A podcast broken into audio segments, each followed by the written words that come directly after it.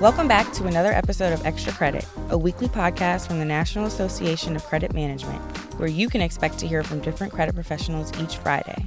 We'll help you stay informed about the latest in the B2B credit world.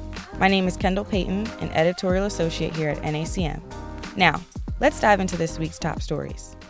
NACM's Credit Managers Index fell 0.3 points to 51.3 in January, continuing its downward trend over the last nine months. But more concerning is that the sales factor has seen the most significant decline in the last 12 months and is now in contraction territory for the first time since May 2020 at 49.8, a drop of 21.3 points year over year.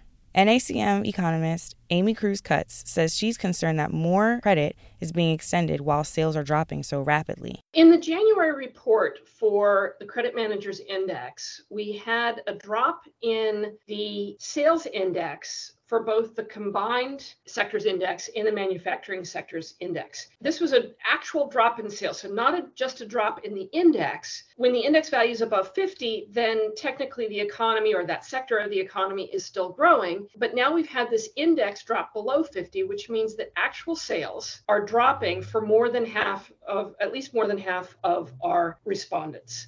And I think this is really kind of an interesting juxtaposition with the data overall because the index is still positive, but we're seeing new applications for credit still coming in very strong. The index value is 56, so that says that more than half of NACM's credit managers that responded to our survey are claiming that they are seeing new applications for credit, and the amount of credit being extended continues to, to rise.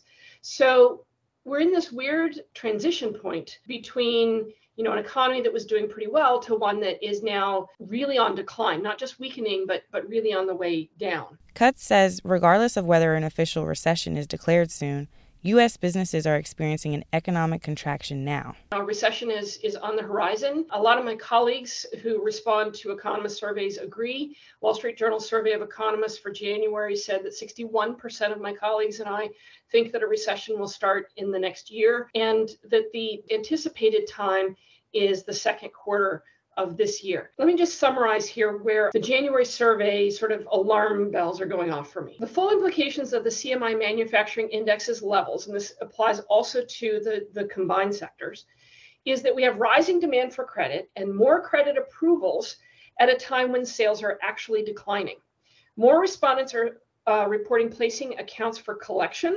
So we're seeing weakening on the on the credit side and more accounts are going beyond terms. We are still having success collecting on those accounts. So they're still reporting some success there, but they're complaining that they're having to work very hard to get those collections in. This indicates to me that in the business sector, especially you know, as NACM members represent a lot of the B2B aspects of the economy, we are seeing significant weakness on this side. The CMI is one of only two major leading economic indicators.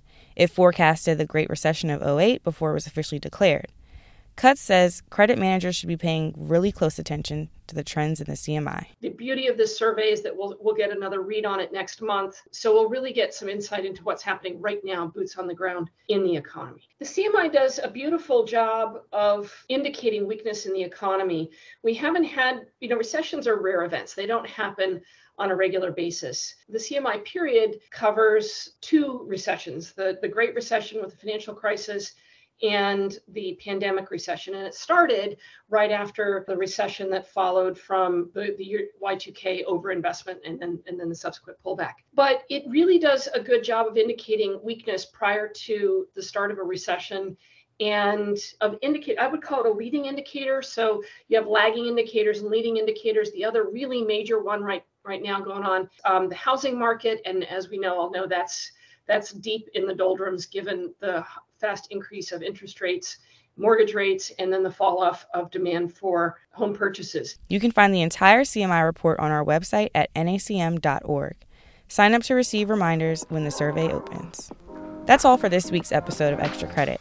We'll be back next Friday, but until then, be sure to follow us on Twitter and LinkedIn. In the meantime, you can also register for any of next week's webinars Communications 101 on Wednesday, and Is Your Job Information Sheet Prepared for Infrastructure Projects on Thursday.